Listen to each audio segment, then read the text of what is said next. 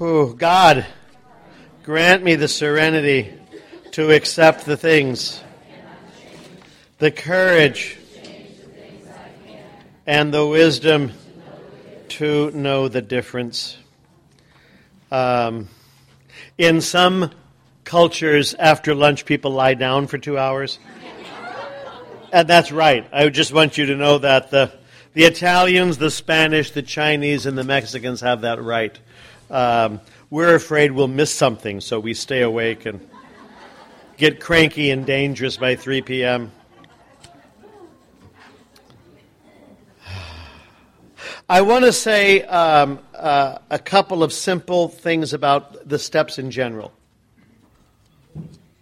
Um, they come out of people's experience. Here are the steps we took. They come out of people's experience. Sometimes when you hear them talked about, it sounds like God faxed them, you know, or, or, um, but they come out of people's experience, and it is the, the lived experience of the group that these are very helpful things. And there's a couple of things illustrating their genius to me, one of which is they're very flexible. They're very flexible. Um, you can use them when you're 60 days in the program, and you can use them when you're 30 years in the program, and you'll use them differently. The steps meet us, this is number two. The steps meet us where we are, not where we could be if only we were better. If you're whiny and immature and cranky, that's where you start with the steps. We who are whiny, immature, and cranky, you know, turn it over and do an inventory and, and clean house. Um, they, they meet us where we are. Um, number three, they help us grow up. They help us grow up. A lot of us well, again, there are so many images. It, sometimes in recovery world, you'll hear you know inner children being talked about. I've I've never uh, been very interested in inner children conversation. Some people like it a lot, and some people find it very helpful. I'm not interested in it at all. I I don't have any sense of inner child. I I have a sense of an inner little old man. I think uh, I've always been about 73, uh, even when I was about nine uh, I felt very, very old. Um, but if that imagery of inner child is helpful to you, use that. If it's not helpful to you, don't use that. Um, but a lot of us enter our recovery and we're pretty immature. Sure is true with alcoholics and addicts. They're like six. And part of recovery is not just staying clean and sober, it's growing up and learning how to blame others, stop blaming others. You know, it's mom's fault, it's dad's fault. Who cares? Uh, take responsibility, clean up your messes, pay your bills. One of my friends from North Carolina is a woman named Ellie, and she tells brand new people the first three steps are make your bed and get a job. Um, and she says, We'll talk theology next year. But right now, make your bed and get a job. And it's kind of getting out into living life. Now, you will bump into folks who are fundamentalists. And your basic thing with the fundamentalist is a fundamentalist is sure there's only one way to do things, namely theirs. And you'll find fundamentalist Muslims and fundamentalist Christians and fundamentalist Republicans and fundamentalist AAs. They're rigid, and there's no compromise. There's no give and take. Um, and I think coming into recovery, it's all about learning about give and take and developing and growing, and that there are many roads up Mount Fuji, and there's more than one way to make a meatloaf. I mean, no, there's just one way to make a meatloaf. No, I'm sorry, there's a lot of different ways. And and when we're looking at something like the fourth step, You can say, well, there's a dozen different ways different people have done a fourth step.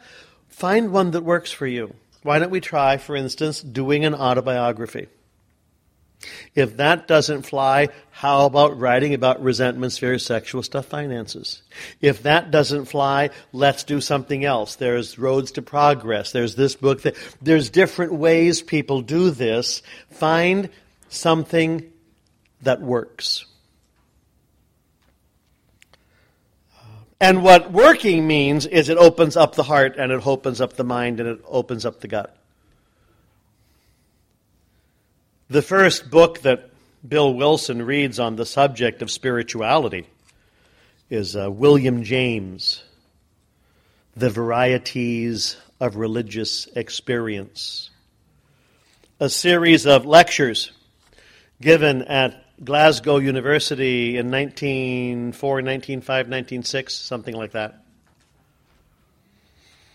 And William James was New England blue blood nobility smart, one of those Americans a hundred years ago that was prominent, like uh, um, Theodore Roosevelt and Oliver Wendell Holmes and uh, that generation of Americans. Uh, PBS, two or three or four months ago, did a series on the Roosevelts uh, Theodore and Franklin and Eleanor. And uh, um, is it Doris Kearns Goodwin wrote a book a year or two called The Bully Pulpit, and she looks at presidents uh, Theodore Roosevelt and William Howard Taft. So this is a hundred years ago. And one of the things that is mentioned, uh, and if you have a, an eye for this kind of detail, you'd notice, is that both Mr. Taft and Mr. Roosevelt had brothers who drank themselves to death. William James had a brother named Robert who drank himself to death. Had another brother named Henry who wrote short stories and dealt with an impossible father by moving to England. And have you the Atlantic Ocean is separating you, they got along a little better. Um, Theodore Roosevelt's brother, I knew that, that he drank himself to death. What I didn't do until I saw the PBS series was that the brother, Theodore's brother who drank himself to death, was Eleanor Roosevelt's father. So Eleanor was an adult child of an alcoholic. And her mother was not interested in really being a mom. Um, uh, Eleanor's mother was a very pretty socialite airhead. And uh, Eleanor was not pretty. She was homely, and she was awkward, and she was very bright. In the in the series, you see a picture of Eleanor, and she's about 11 years old. But it's it's 100 years ago, so the hair was all clumped up. Uh, they're getting ready to wear these enormous hats, which I wish would come back. I wish you women would do something about that. Um, I would like you better if you wore big hats. Um, and you see this picture of this, this home, very plain looking 11 year old girl uh, whose father is now dead and whose mother doesn't like her. And you say to yourself, if there ever was a little girl who needed a few friends, it was that little girl. Alateen could have helped her a lot, and and she develops into a very very strong person, we would perhaps even call her and other adult children um, overachievers. uh, footnote, you know, that um, among prominent Americans today uh, who, who have had an alcoholic father, oh, let me give you a couple of names. It's in the public record. Richard Nixon, Bill Clinton, Ronald Reagan, Gerald Ford, Barack Obama. Children from complicated families sometimes achieve because they have to. The story is told on the West Coast of a, a woman who she's very familiar with family dynamics and alcoholic families, and she's given many, many lectures. And she was giving a talk, and she heard uh, that one of her kids had been hurt at school and was in the local hospital and needed her to come and give permission for some operation and she leaves the assembly and she runs to the hospital and she uh, wants to see the doctor staff and there's a couple of doctors and she walks up to the head doctor who will be operating on her kid. And she says to the head doctor are you an adult child of an alcoholic? And the doctor said why do you want to know that? And she said because i want the best for my son. Uh, there's something in those dynamics you know. Well william james um, his father was impossible. And when he was a high school kid, uh, his father said, What are you going to be when you grow up? And William James said, I want to be an artist. And his dad said, There's no money in art. You're going to be a doctor. And to be a doctor a hundred years ago, you needed German because German was the language of science. So this 15 year old boy was sent to Germany to learn German, you know, little upheaval and uh, learns German and comes back and becomes a, a, physician, and then he becomes fascinated by the whole new world of psychology, and then he teaches at Harvard, and he has many, many things to say, and he gives this series of lectures on the varieties of religious experience. Now, a couple of things about the book. Don't read it tired. This is not for nighttime reading before bed. These are lectures given by a Victorian professor. So it's long, complicated sentences. But if it, but you can read it, skip the first five chapters. Chapter six deals with hitting bottom. And a lot of us who have hit bottoms in different ways uh, can start with that and begin identifying right away. But long sentences, complicated sentences. Um, the title of the book gives it away the varieties of religious experience or spiritual experience. He, um, some therapists, if you said you had a religious experience, some therapists would consider you deluded or delusional or in denial or stupid. James does not do that. He shows great respect to people's experience. And he talks to a lot of women and men who've claimed to have these spiritual experiences, religious experiences. And he says, Tell me what you were like and what happened and what it's like now. Does that sound familiar? And what he hears is there's all kinds of ways people experience this. And some are dramatic and sudden, and some are very, very slow over a period of time, and there's all kinds in between. There's a variety, there's not just one way. And in his book, he's not talking about religious theory, he's talking about religious experiences. Tell me what happened. Uh, on his last page, I think, he says, Most of the people I've interviewed don't care what they believe as long as it works. James is um, intimately connected with a group of uh, a way of approaching reality called pragmatism. It's a whole philosophy. It's very American. We like it. Does it work? I don't care if it's true or false or right or wrong or black and white. Does it work? If it works, let's use it. One of the great American pragmatists is a guy like Thomas Edison. Dabbled, fixed, fussed. Uh, Edison was unfailingly curious.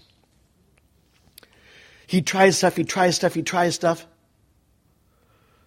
Someone in his laboratory, they were trying, I think it was the electric light bulb or something, and you know, you put these things together and you see what happens, and these, and some burn out really quickly, and some don't go anywhere. Anyway, they did experiment after experiment after experiment after experiment.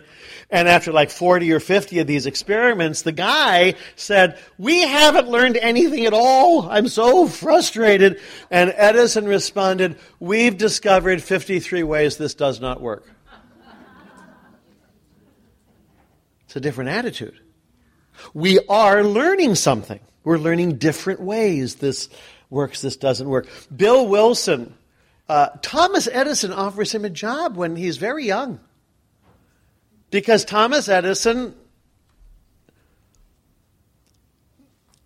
noticed the way Bill Wilson approached stuff. Let's tinker, let's try, let's see what works. And he offered him a job. Can you imagine being offered a job by Thomas Edison? And Bill Wilson turned it down because what a boring way to spend your life. You know, when you want to be a Wall Street guy, a captain of industry, you know.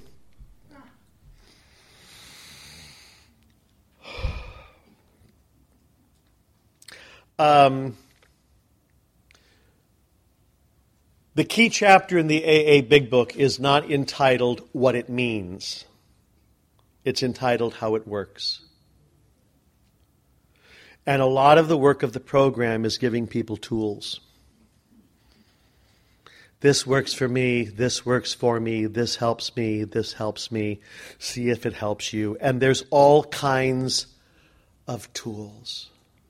And I say some we'll use when we're brand new, and some we'll use when we have some time, and then we go back to some of the brand new. There's always something going on. Keep it fresh keep it daily. There's a retreat for priests in recovery every January out in Southern California at the Franciscan Retreat House in Malibu. Um, I'm not complaining about that at all. And we had a uh, we have someone giving points, two talks a day, and then we have a meeting every night, and we have uh, um, uh, time for prayer in the in the afternoon. We have mass every morning and it's a way of, of hanging out with uh, other other clergy. And we've had uh, Greek Orthodox and Roman Catholic and Episcopal folks showing up. So a few years ago, our um, presenter was an Episcopal priest named Jeff, and um, here's one of the things he said to us. And I, I, having talked with some of you in the past little while, I thought this might be helpful. You know, when you, when you talk in front of a group, especially if you think they're kind of bright, it's, uh, it's a little intimidating. Uh, that's why talking to clergy is difficult, or doctors are difficult, or a room full of nurses. That's terrifying. Because not only are they smarter than you, they're taking your pulse as you speak. You know, it's, there, there are no secrets if nurses are watching. Um, so he, he, this is a group of priests, and, and uh, a lot of us, some are brighter than others, but a lot of us, uh, we can very easily be entertained up here. And he said, I want to say something to all of you who are bright, especially those of you who think you're bright. He said, surrender first, then think surrender first, then think. What I want to do, especially with the steps, is figure them out first and then I will do them. But I want to have some expertise first and an understanding and a rationale and a context. And that's a way of being pretty paralyzed. I did that with the fourth step for months. Um, rather than actually writing a fourth step, I did research on writing a fourth step, which delays you a long time. Surrender first. Then you can think about stuff. And the way a lot of the program work is, is we look back on where we've been and stuff we've been doing, and then we can make some sense out of it. And that's how the 12 steps are written in that past voice. This is stuff we have done. And we found a lot of this very, very useful. Surrender first, then think. Ignatius Loyola put stuff together in the mid 1500s. He's the founder of the Jesuits, and I know there's lots of Catholics in recovery, and, and there's a lot of non Catholics in recovery, and uh, uh, Catholic stuff can be absolutely baffling uh, for non-Catholics. So I just just uh, give me two minutes of of uh, toleration. Um, there's lots of different spiritualities in the Catholic Church. Many, many, many. And outside folks don't see that because they just figure the Archbishop, you know, is in charge of everything. And uh, Catholics never think about the Archbishop at all.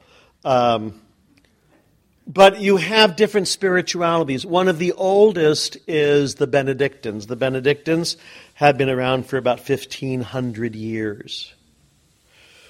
And, and they get started in Western Europe uh, as Western as civilization in Western Europe collapses. The monasteries get going, and the monasteries keep agriculture alive and literacy alive.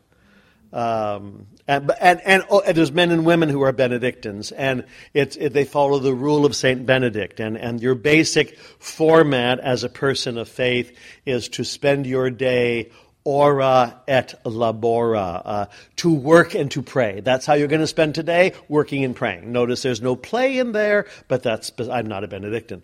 Um, uh, and when you have about 1,500 years to practice ora et labora, you work out a lot of the kinks. You do develop a manner of living that allows human beings to be human beings. So Benedictines, it's a big deal. The Franciscans and the Dominicans are about a thousand years ago. And again, they're, they're, they're monasteries, they're monks. They do different kinds of things. They have different vibrations and rhythms and flavors. Um, the way Dominicans live is nothing the way Franciscans live, uh, and, and we try to get along. But Benedictines, Franciscans, and, and Dominicans are all monks with monasteries and stable and, and uh, um, in lots of ways they live ordinary life, and I mean that in the best sense of ordinary life. You know, a good, nothing fancy, solid life. Jesuits come along about 500 years ago. We're the new kids on the block, and we don't follow any of the rules. And um, our founder is, is uh, Ignatius Loyola, who has some similarities to Bill Wilson. Ignatius had spiritual experiences before he knew what they were. And then he had to figure out how do you make any sense out of this stuff? He was an arrogant man, he was a proud man. Um, Spanish nobility, that'll kill you. you know, Don't you know who I am? He had a lot of that. The arrogance, the orgullo, um, asking for help almost killed him. But he does ask for help, and he, he has a lot of experiences, and he thinks about them and reflects on them and writes about them. And uh, he's, he's a very interesting fellow. But out of all of his experiences, he comes out with a group of writings that are called the spiritual exercises of Ignatius.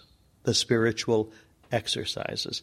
And if you hang out at all with any Jesuit stuff, these get referred to a lot a series of reflections, a series of meditations, a series of ideas.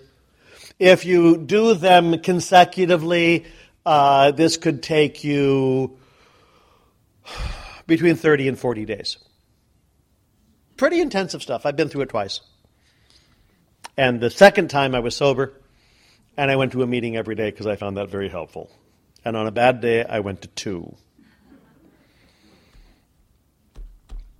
Here's a couple of things from Ignatius. He's very practical. And one of the things, especially for those of us who are bright, he'll say, don't be reluctant to repeat stuff that works. Repetition, repetition, repetition. I know you've thought about this before, think about it again. I know you've done this exercise before, do it again. Approach it a little differently. It's not like, no, I read that book and then you throw it out. No, no, no. You've read the book one time. Now let's try it again. And, and so you get a familiarity with some stuff and you get a familiarity with the program. And I need to remember this because sometimes when we do something like reread the same pages over again, my first instinct is, I've done that. It was bad. And then you find out they completely changed the wording, and this time it's totally fascinating. Repetition, repetition, repetition. Don't be afraid of that. That's number one. Number two, regularly in doing any kind of spiritual activity, going to a meeting, making coffee, cleaning up the room, any kind of spiritual activity, ask God for help. So it's not just a question of me willpowering my way, but to ask God for help. That I may see, that I may hear. Those are very biblical verbs, hearing and seeing. And if you have a vibration with the Old Testament or the New Testament, you might notice that regularly when women and men pray there, one of the things they're praying is for an ability to hear and an ability to see. Bring that into your program. Help me hear and help me see and help me behave. The power to carry it out. I get such deep insights into what's wrong with you. And that's a complete waste of my time and energy. It's, it's my stuff I have to be dealing with. So, repetition and, and the practicality. And Ignatius will say this about almost anything in terms of tools that we use. If you find something really, really helpful for your spiritual life, use it. And if it's not helpful, don't use it. Well, who's the judge of that? You are. I mean, check it out with a couple people just so you're not talking to yourself late at night in the mirror. But you're some stuff will work and some stuff won't work, and some stuff that worked six months ago isn't working now. Use the stuff that really, really helps. I can't go to late night meetings uh, anymore because I fall asleep. Well, then change. And that doesn't mean stop going to meetings. It means now start go, instead of the 10 p.m. meeting, it's the 6 p.m. meeting, or the noon meeting, or the 5 a.m. meeting. You know, make those changes. Um, use the things that help.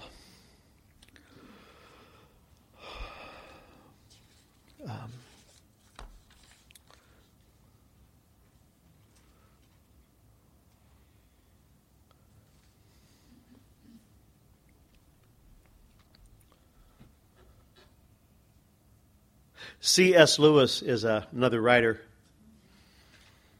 uh, wrote in most of the 1930s and 40s and 50s, did lots of things, English.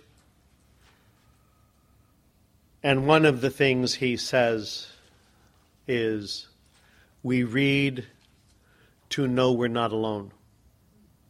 We read to know we're not alone. And I remember that if I'm traveling or in for various reasons I can't get to a meeting or make a phone call, the reading helps it's sometimes really helpful to carry, you know, one of those small little meditation books or some of the program stuff or some stories.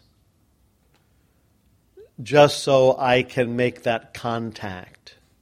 We read to know we're not alone. The tenth step um,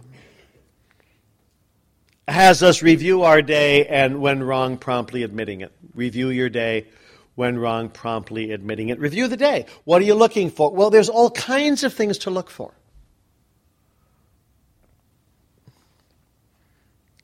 If you are full of self loathing, you could go through the day looking for every time you've been a jerk. And you can end the exercise with more self loathing. Don't do that. It's not helpful. Instead, what I would suggest is this. At the end of the day, take a few moments, ask God for help, and review your day and look for places during the day where you sensed or felt the presence of a power greater than yourself. Review the day. A moment, uh, a conversation, a walk when something was going on beyond your own self obsession and whininess. One of my pals, um, long in recovery, sober priest, uh, Vietnam vet. And when he talks about this, he, he, he had a conversation with a bunch of us. And he said when he was in Vietnam, what they had to learn how to do was trust their night vision. What's night vision? Well, it, you, you, are looking straight ahead and you see that which is straight ahead and you can put all your focus on that which is straight ahead. But night vision asks you to make sure you're also noticing everything that's over here on your right and everything that's over here on your left. So your eyes are really very wide, not very narrow. It's night vision. And what you might notice as you're looking straight ahead is something over here moves. That's a little bit like looking for God during the day. Use your night vision. You know? Um, I can do this in airports. I can be very hostile in airports. A lot of people do not know how to get on or off a plane. You get on, you get off. But some people will get onto the plane and then they wonder if they want their book. And then they wonder where their book is. And then they block the aisle as they go through their luggage. And I am, if, if I had laser eyes, I would strike them dead at that point. But I have seen moments, I mean, I have to watch that. I read it. I have seen moments of compassion and gentleness and helping, even in those difficult times, and I choose to think that's God at work. I saw this. This, this really happened. I'm on a plane years ago. And two guys have an argument. I, I, don't know what it was about. Somebody kicked the chair or the chair was going back. It was something. But the guy in front barked and snarled at the guy behind him. And it was a little scary and it was very loud. And uh, boy, that was embarrassing. I hate that. I mean, I'm in my family. When whenever that happened, I would just disappear. That's how I handle situations like that. Hold your breath, close your eyes, it'll go away. A couple of minutes pass, five or eight minutes. We've taken off. We're, land, we're flying somewhere. And the guy who did the barking and the snarling unleashed his seatbelt, stood up, went back to the man he barked at, and in a loud voice said, I want to apologize for my bad behavior. He said, You did not deserve that, and I was cranky, and I acted like a jerk, and I'm sorry. He said that out loud in front of a group of strangers. And I think that's pretty impressive. And I would choose to believe that that man cooperated with whatever movement of the Holy Spirit that the Holy Spirit did. Little things, God is present. Spring, uh, daffodils, uh, trees in bloom, God is present. A moment of compassion, a moment of kindness. You see a mom taking care of kids, and God is present. So you start to train your eye to look for those experiences. And it's extraordinary how many of those experiences there are. But use your night vision. Don't demand the burning bush. I demand lightning and thunder. Well, who are you to demand anything?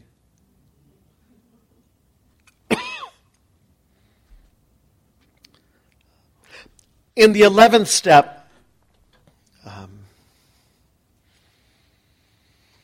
sought through prayer and meditation. Let me just talk a little bit about prayer and meditation and then a little bit on God's will, and, and then we'll take a break and then we'll have one more brief session where I'll explain everything to you.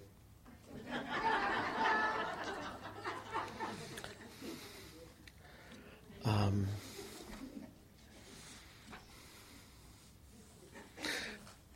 If you pray, pray. Do the best you can.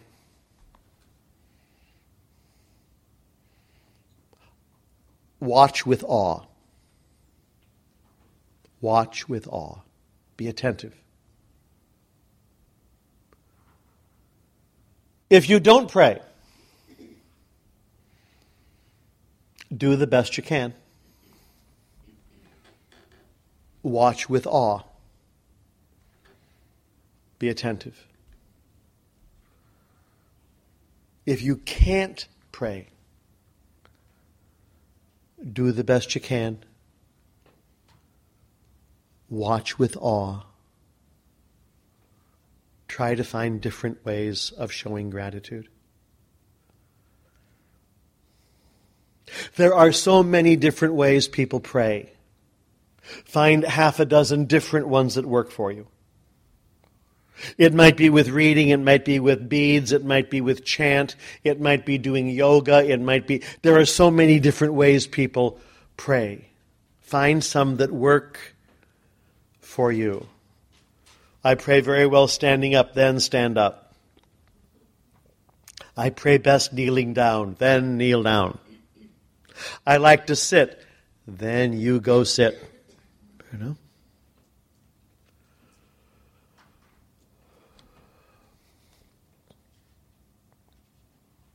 Sometimes in prayer we ask for things. The laundry list, you know. Oh God, I know you are really Santa Claus. Please give me the following 53 things. Some of us do that. Janis Joplin did it best. You know, oh Lord, won't you buy me a Mercedes Benz? My friends all drive Porsches. I must make amends. Uh, yeah, yeah, I mean, you can do that. You can do that. I need Porsches. I need new houses. I need new cars. You can do all that. Um, Teresa of Avila will say, Be careful what you prayed for. There are many tears shed over answered prayers. Oh God, give me a relationship, you know. Be more specific, please. Suddenly you're dating Attila the Hun, you know, and how did this happen? Well, you weren't clear.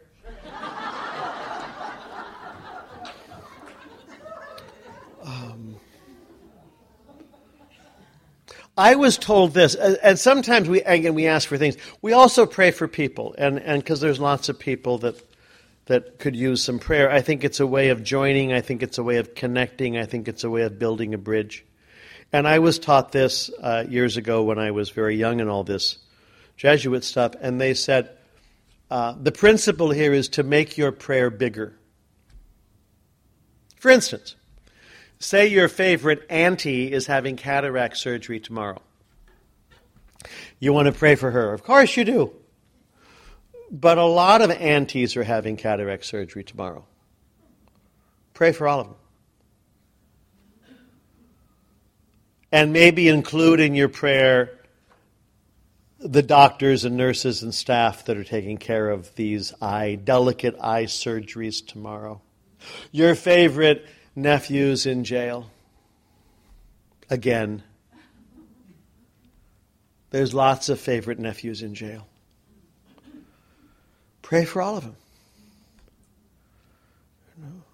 Um, and I don't think you always have to use words uh, when we pray. I, uh, one of my sisters in law is from a Mormon family, and um, she prays with images a lot, and she's very interesting.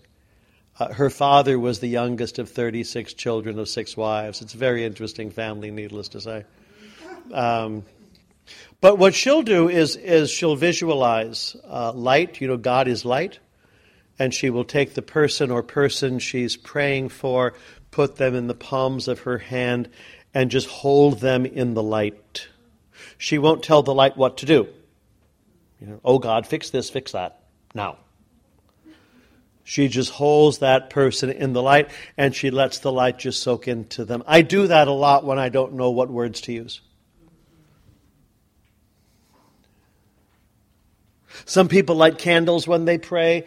Uh, if you like lighting candles, use them. If you don't like lighting candles, don't use them. Some people like burning incense. Again, uh, if you like it, if it helps, if it doesn't help, don't use it. How long to pray for? Well, I know people who pray a lot in the course of one day.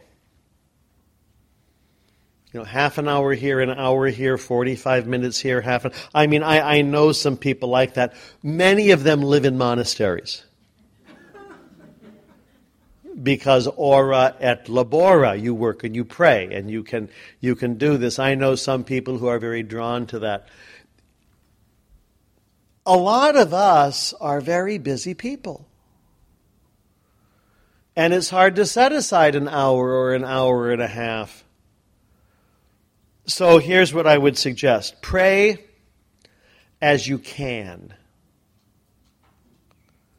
instead of not praying because you can't do it right.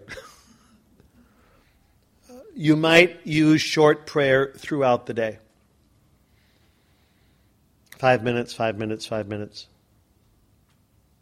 Ten breaths, ten breaths, ten breaths. You can do that in line.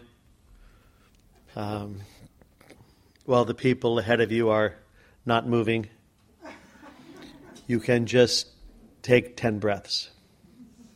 In through the nose, out through the mouth.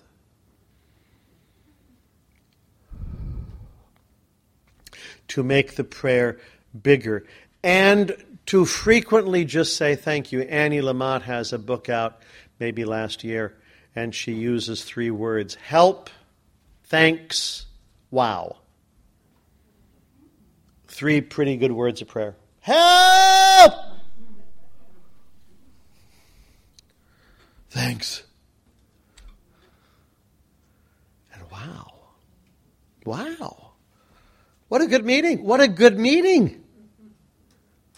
I didn't want to come here tonight. Judge Judy was on. I forced myself to come. I'm so glad I was here. I got to hear the best person share. Saved my life. I, because, but we. If you're like me, you resist sometimes going to meetings.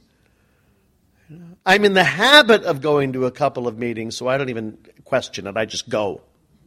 But if I give myself a little breathing room, you know, Judge Judy's on. I think for, every so often Judge Judy has been my sponsor. I don't know if that's a a good thing or a bad thing, but I think I was t- listening to her more than I was listening to a couple other people. I just report that to you. Praying only for knowledge of God's will for us. What is God's will? It is God's will for each of us to have a life. Go get one. Go get one. We ask for the higher power on a regular basis. There's a lot of anxiety about higher power stuff. I mean, that's I think that's all over the place. Um, Tim M is a hopeless alcoholic, drug addict, uh, military chaplain, uh, now on his fourth deployment sober a long time, fascinating human being. And Tim was talking once to our group of priests in recovery, and Tim said, You know, so many of us, we, we get anxious or nervous when we're to turn our will and our lives over to the care of a power greater than ourselves. And he paused and he said, Many of us had no hesitation when we turned our will and our lives over to the care of a power lower than we were. Lower powers we had no trouble with at all. Oh, dope, cocaine, booze, let's go. Oh, look, roulette. Um, but a higher power, we get very anxious. There's a moment in the New Testament. Uh, Jesus is doing something, he frequently is. And uh, somebody runs up and says, Help. And um, Jesus says, Do you believe? And the person says, Yes, I believe. Help my unbelief. And I think that's a pretty good prayer for a lot of us. Um, Help me believe better. Help me. I want to believe as a man who's 68 years old. I don't want to believe as an 11 year old who's mad. I want to approach this as an adult because I want to live as an adult. I want to have relationships with people which are adult relationships, and that includes my higher power.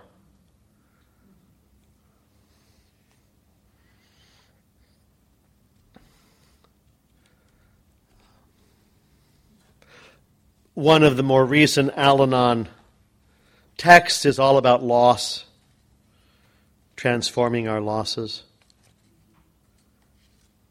If you love an alcoholic, if you love an addict, there's going to be losses. The gorilla is ferocious.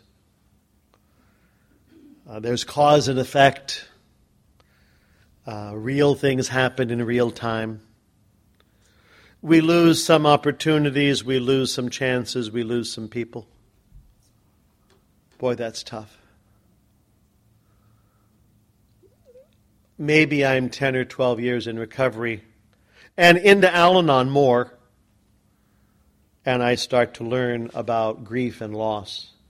Some from Elisabeth Kubler Ross. I got to spend a week with her in New Mexico um, on a life death transition workshop. It was very, very powerful. We all get to die. We all get to die. Uh, let me be the first one to tell you that. Um, and. Um, there's a process, and part of grief and part of loss and part of dying is being numb, shock. Part of loss and grief is being angry. Part of it is sadness. There's a lot of different things that go on. And I think lots of people I know who are so angry all the time seem to be stuck in their grief. They just can't get beyond it. Mary Oliver, contemporary American poet, um, has written about many things. I, I, like her ever so much. Uh, she likes the great outdoors. She's a great outdoorsy person. Uh, she likes rivers and trees and animals. She's very pro dog. She has an entire book on dog poems, if you're one of those people. Um, someone said, you know, there there's all kinds of divisions. There's there's men and women, and there's you know uh, uh, United Statesers and Canadidators, and there's people from Illinois and people from Wisconsin, and there's Republicans and there's Democrats. But the real division is there are dog people and there are cat people, and that that may be true. Uh, although I like them both. So she put a book of poems together and called it Thirst. Thirst and she says, In my sleep, I dreamed this poem. In my sleep, I dreamed this poem. And she entitled it On the Uses of Sorrow. On the Uses of Sorrow. Someone I loved once gave me a box full of darkness.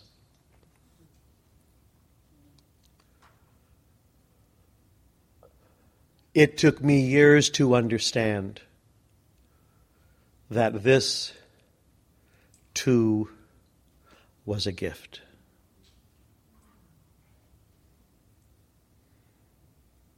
On the uses of sorrow. Someone I loved once gave me a box full of darkness. It took me years to understand that this too was a gift.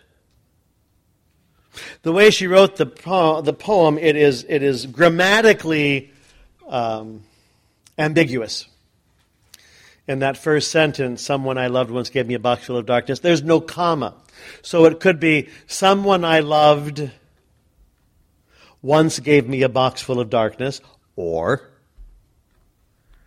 someone I loved once gave me a box full of darkness. It took me years to understand that this too was a gift. And those are among the things we can share. In Al Anon, we can speak the unspeakable. And sometimes the only thing there is to do is sit there and be there. The powerlessness and the unmanageability. One of the, the women I know on the West Coast, this is, this is perhaps the scariest thing I've ever heard at an Al Anon meeting. Uh, she's a mom, right? And she's got kids, and she's she loves marrying alcoholics. Um, and her kids are impossible. Impossible. But we all have cell phones, and that's a way of keeping in touch, right? And if you're talking to your kid on the cell phone, you're in charge, right? And she was talking to her 16 year old son on his cell phone as he jumped in front of an onrushing train.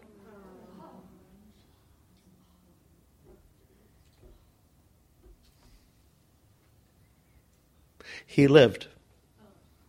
And he's alive today. And he's a very normal 27 year old boy.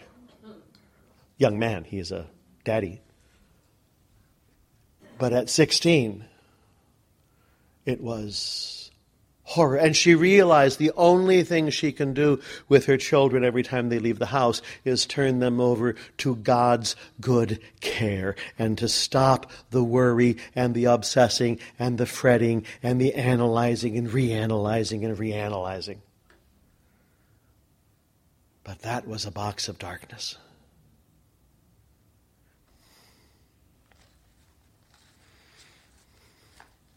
There's lots of movies out there that deal with alcoholism and addiction.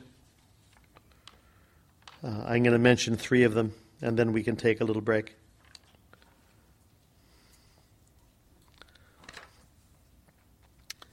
Um, in 1939, uh, Lost Weekend was made into a film.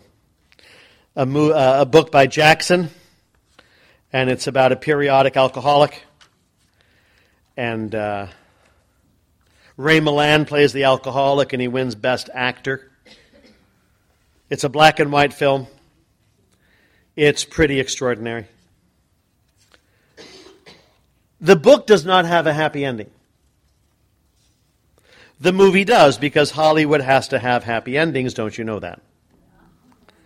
And Jane Wyman plays the wife. And at the end of the movie, the love of a good woman shapes him up. Yeah.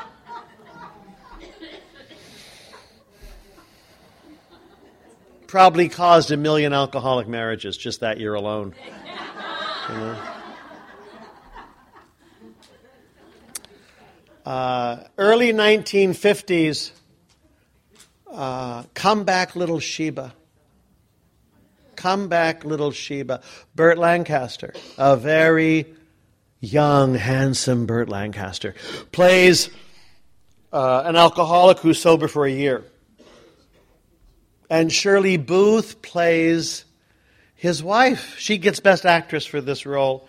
She's infuriating. She needs a hundred thousand Al Anon meetings today. She is worried sick. She just can't She's so full of love for this man and she's so crazy and she just runs around. It, it just, it makes my skin crawl. The movie is so jumpy. Uh, but you do, he, he goes to an AA meeting to receive his year medallion and she's there with him fidgeting and jumping like some of us in Al Anon do. Um, and uh, the guy that runs the meeting is Jack Webb. Lieutenant Joe Friday.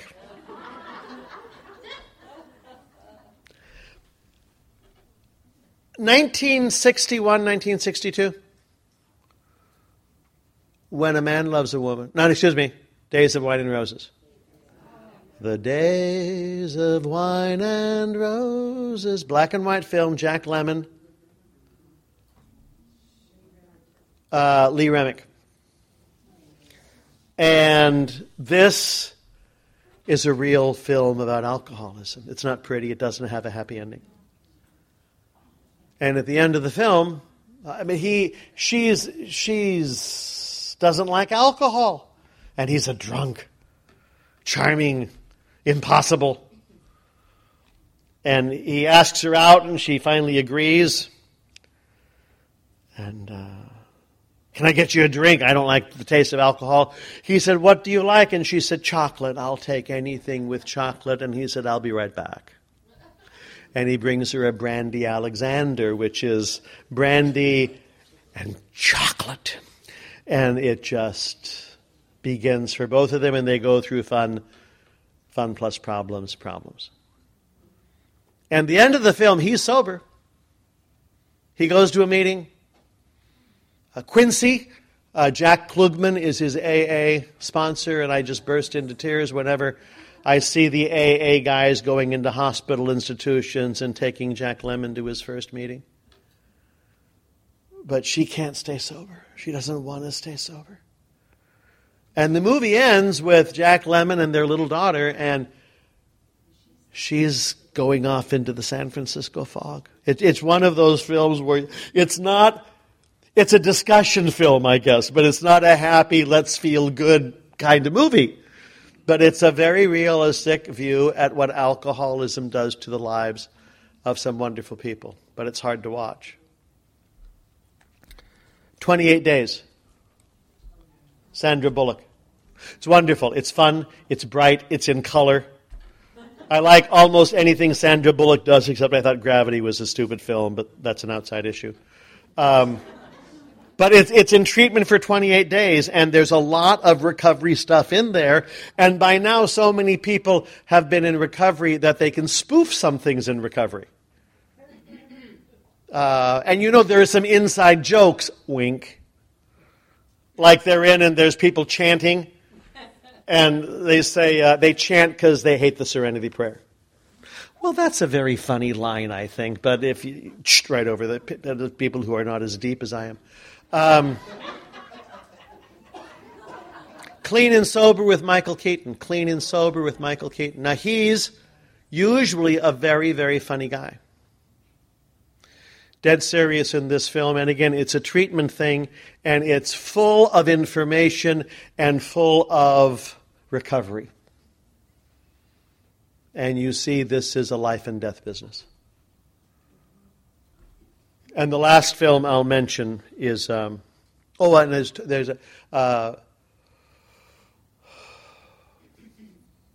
Saving Mr. Banks, which is the film out a year or two ago about the making of Mary Poppins, the Disney film Saving Mr. Banks. And you know, I, I it, it, Mary Poppins is a kids' film, and and you have Mary Poppins coming, and there are these children, and, and all this stuff is going on, and, and the author, the woman that writes the, the story, is pretty impossible. And it's halfway through, or two thirds of the way through, that you find out that her father drank himself to death, and Mary Poppins has not come to save the kids. Mary Poppins has come to save the family. It's, it's a wonderful film in terms of recovery. It really is. And there are some lighthearted moments. And, and um, uh, the woman that plays Mary Poppins, of course, is rigid and impossible, like, like some of us are on a bad day. And the last film I'll mention is uh, uh, When a Man Loves a Woman. And that's Meg Ryan. And uh, a very young Anthony Garcia. Andy Garcia, rather. Andy Garcia. Now, in the film, it's, it's about a family, and, and it's Meg Ryan's the drunk. And the first time you watch the film, you spend all your time looking at Meg Ryan. She's very easy to watch. She's so good, and she's so beautiful, and she's so alive. There's two little girls. But the second time you watch the film, watch Andy Garcia. Because the film's about him. He who is an airline pilot smart, handsome, good, dedicated, noble, cannot help the woman he loves. And her alcoholism develops while he's been going around being successful and busy. I met a physician like this some years ago. He practices in Salt Lake City. But he, the physician who is saving so many, completely missed his wife's alcoholism. And when she came to tell him she needed treatment, he was flabbergasted. How could I have missed this? Well, easily. Because it's cunning, baffling, powerful, and sneaky, and a lot of drunks are sneaky. Anyway, Andy Garcia goes to meet Meg Ryan in treatment, and he says, Tell me what's going on. And she says, I'm scared all the time. I drink all the time. He says, I don't see you drink. Where do you? And she says, I have bottles hidden everywhere. So he goes back home and he starts looking through cabin. He finds bottles and bottles and bottles and bottles. And so it's, it's trash pickup day, and he takes them outside and he just starts throwing them in the trash. And the little girl comes out, the older sister comes out, and she says to him, You have to wrap them in newspaper. Mommy always wraps them in newspaper. And what Andy Garcia suddenly realizes is where he has missed everything she has missed nothing. Oh, it's a magnificent film. He goes to Al Anon and can't stand it. He can't stand it. What's wrong with you people? and then he goes back to Al Anon. And he, the movie ends, he's sharing, you know, and he says, you know, how can I love someone I cannot control? and help and manage and fix. And the movie ends and they're having a conversation. And it doesn't say what's going to happen next, but the door is open. The door is open.